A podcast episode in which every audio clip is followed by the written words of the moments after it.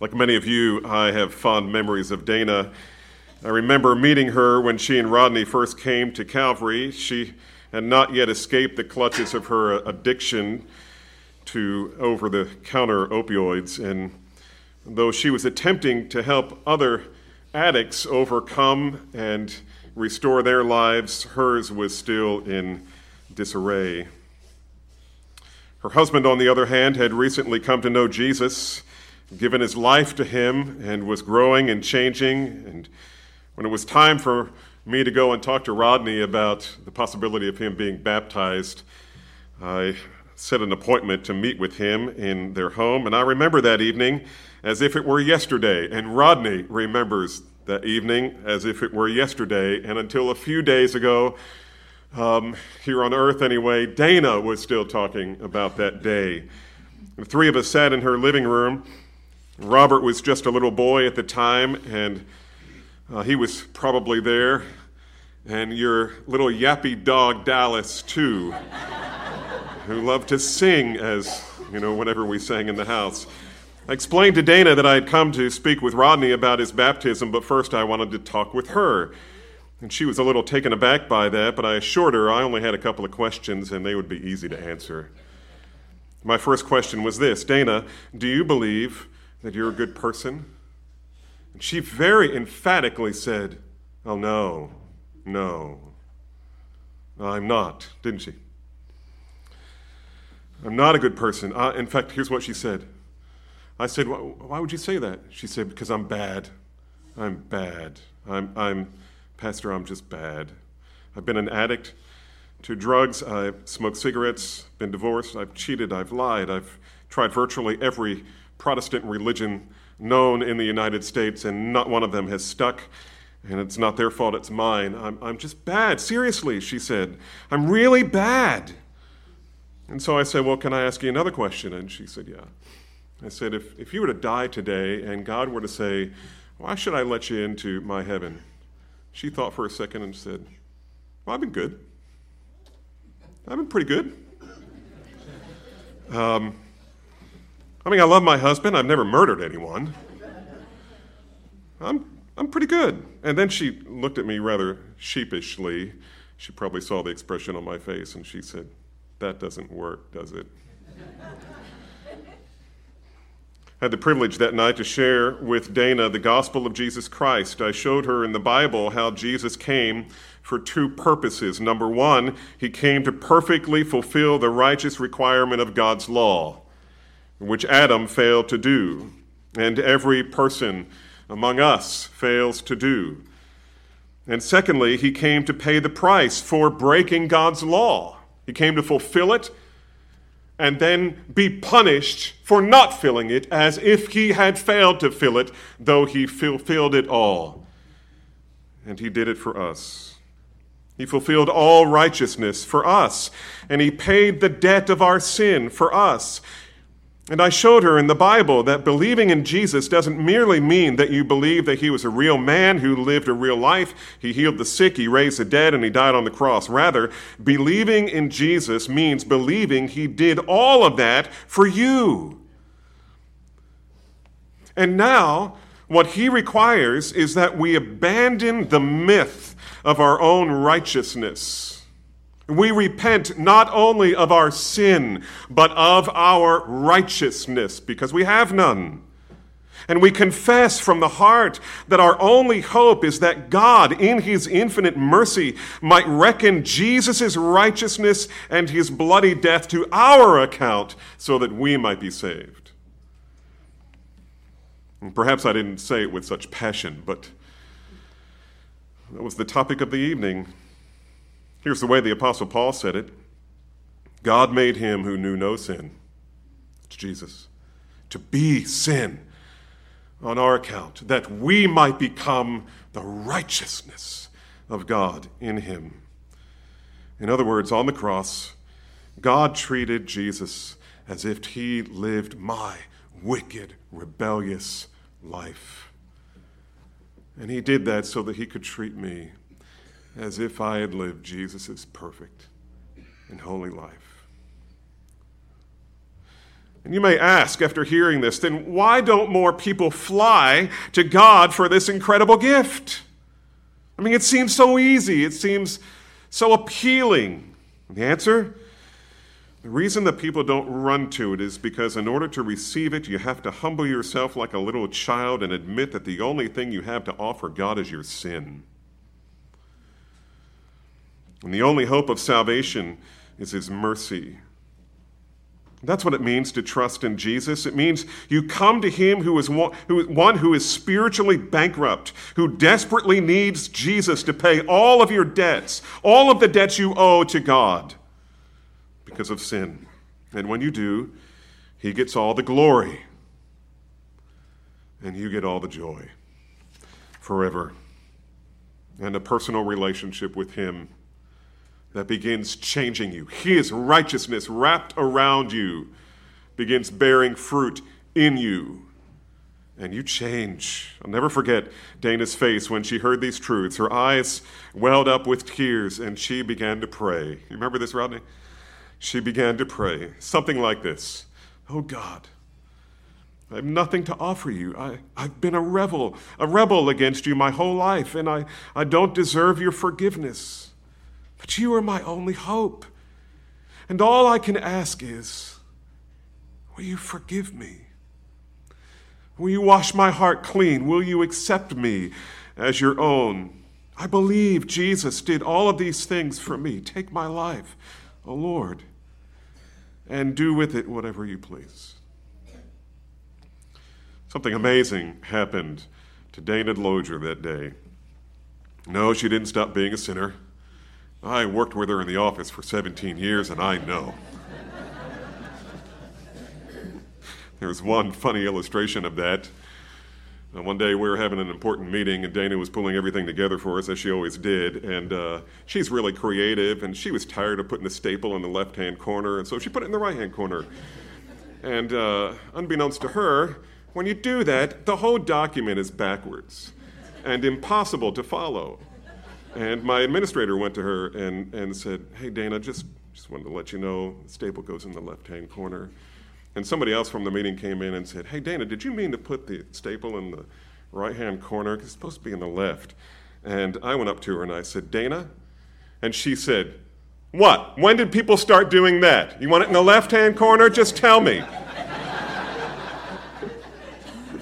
As if this were new. This was a change. The world was changing. We're going left corner.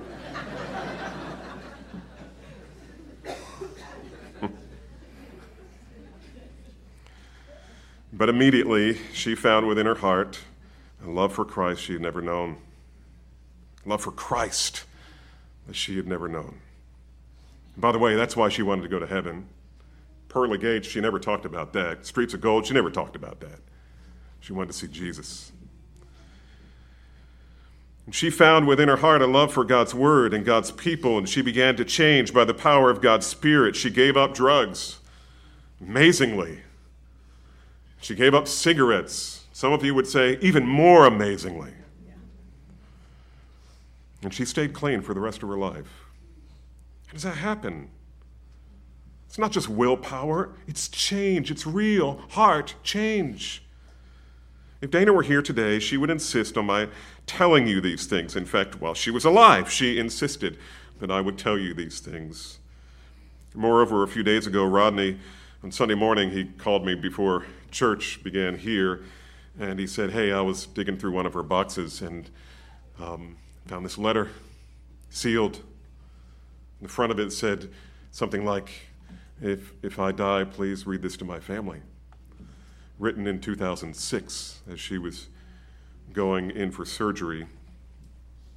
And um, Rodney was telling me this and described the letter a little bit. And I'm writing this message for you today and I said, Rodney, brother, you are just making my job easy with this letter. And he, in Rodney's inimitable style, he said, No, brother, your secretary is just still doing your work for you.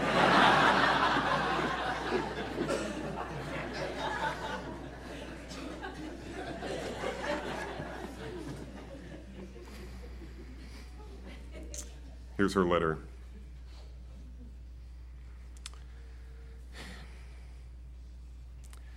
To my beloved family and friends, if you're reading this, I have passed onto a glorious reunion with my Savior. Hallelujah. She liked that word in the office. I used to call her Dana Lou because she was so southern and, and she was so in love with Jesus, I started calling her Dana, Dana she writes, Don't worry about me. I'm dancing and singing praises to Him right now. If you're a believer in the Lord Jesus, then make sure that every day that you are here on earth, you wake up praising His name and thanking Him for all of His goodness and mercy and grace that He has given you. It's so difficult to stay focused on this truth, she says. Our world is so inundated with sex and drugs and cruelness to one another and so and so much more. I've always struggled to be what he wants me to be. I ask for forgiveness from you, against whom I may have acted in unbelief, saying ugly things about you or other people, or not being godly in the way that he would have me be. Second, if you don't know the Savior, Give your life, give yourself a break and seek Him. Ask someone you know who does know Him, and they will show you His Word. Pastor Dan, she writes, was gracious to me. It was eight years ago that he came to our home. By the way, I didn't know what she was saying when I wrote this message about going to her home, and here she is talking about it. It was eight years ago he came to our door, our home, and in our living room asked me some very important questions and showed me in Scripture where the answers were. And so, my beloved family and friends, the reason I'm writing this now is because I'm a coward.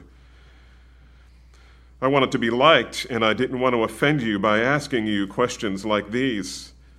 I pray now that the Lord would forgive me for not being more bold, and I especially pray that you would seek Him now. Well, she did become bold when she realized she was dying. She continues Once, once I became a believer and regularly attended church and Sunday school, his purpose in my life became clear and clearer. We just lost grandmother. I pray that I will see her soon, and mom as well. And since the loss of these great women, rocks in our family, I have thought more and more and prayed more and more for our family's salvation. I hope you will consider learning more about Him.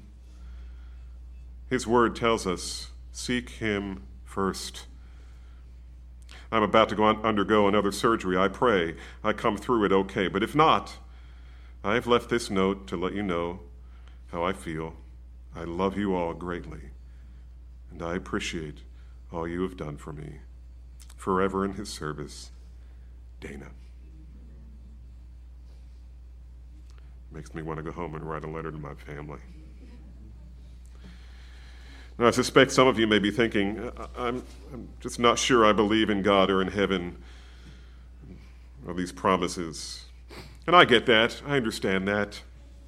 The kind of world that we live in, where the truth of God is suppressed and ridiculed as much as it is in America these days, it's probably harder to believe these things than it's ever been.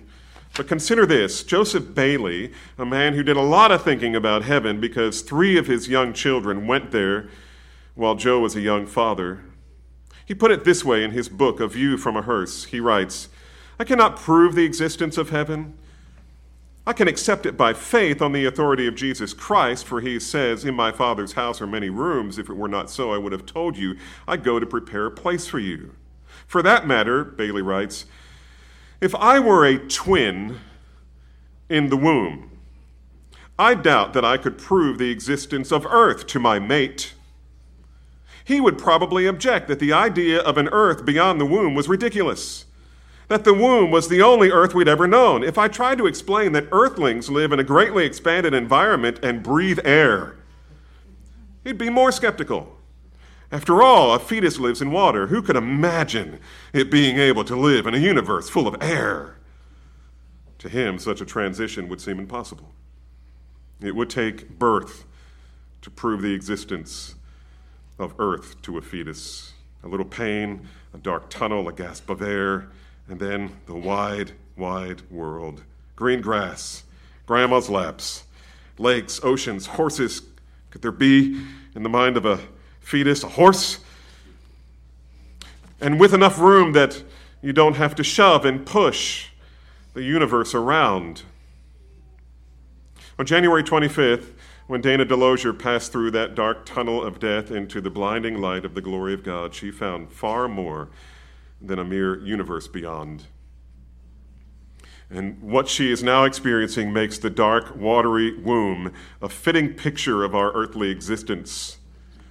She has gone from black and white to color, to polychrome, to textured, pungent, sensual existence of all of un- unfolding before her in heaven, where each chapter is as wonderful and more so than the last.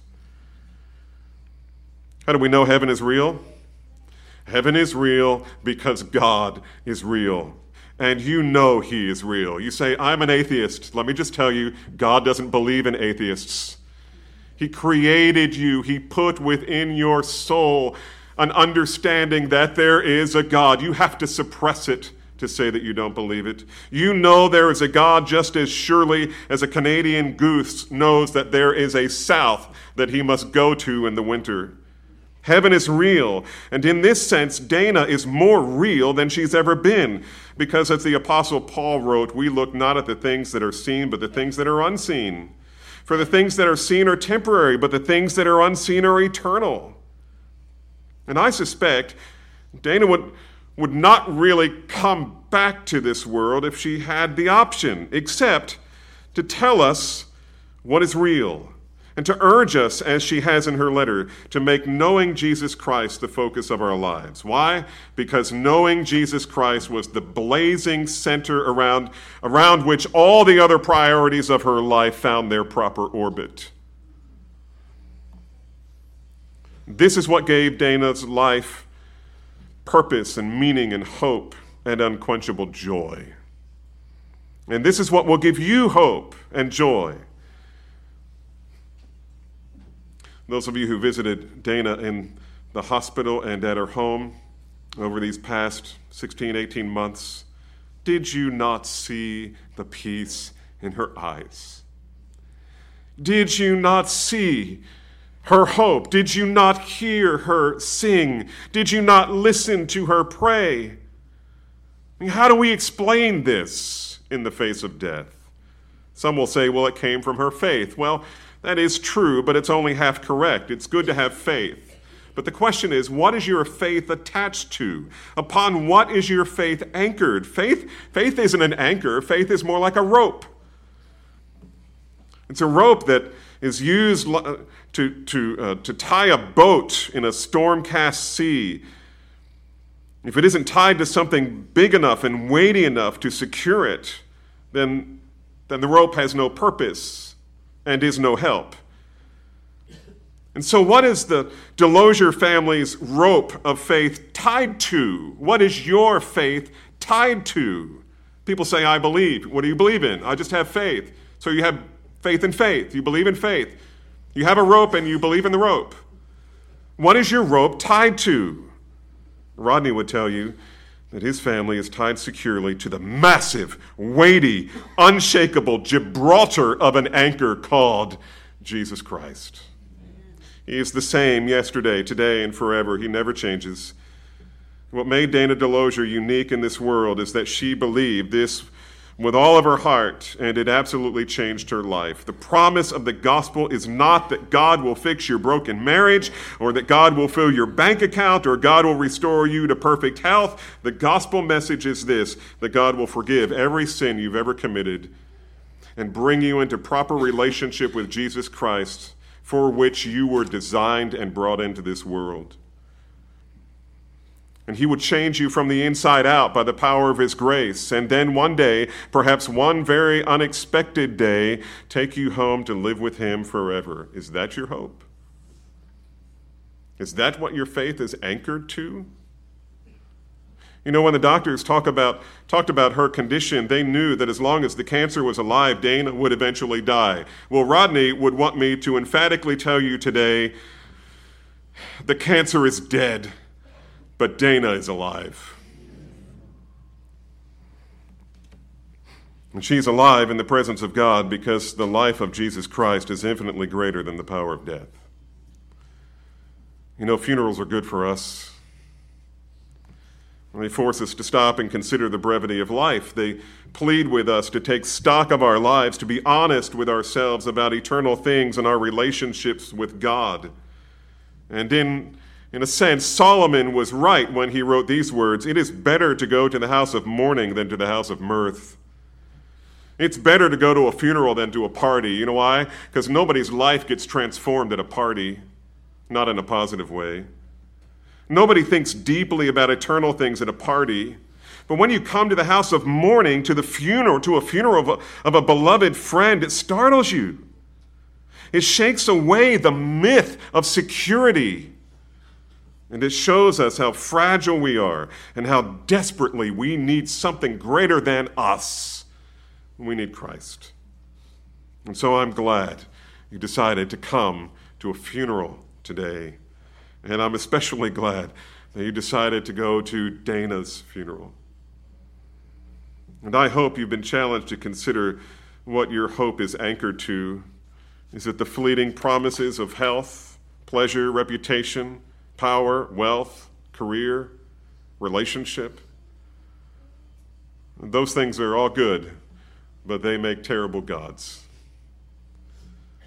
Or is your life anchored by faith to the unshakable rock that Dana clung to with all the power of the Spirit in her, whose name is Jesus Christ. Let's pray. And Lord, who is worthy of these things? They are too high. They are too wonderful for us to fully grasp, and yet simple enough that a child can grasp it pray, Father, that you would, by your Spirit, give many in this room today the capacity, perhaps for the first time, to see themselves for who they really are and to desire nothing greater today than to know Jesus and to be transformed by him and to be reconciled to God through him. Oh, Father, give, give Dana's hope and wish reality bring it to pass, not for her sake, but for the glory of God and the joy of those who trust Christ. And we pray these things in the name of our Savior Jesus.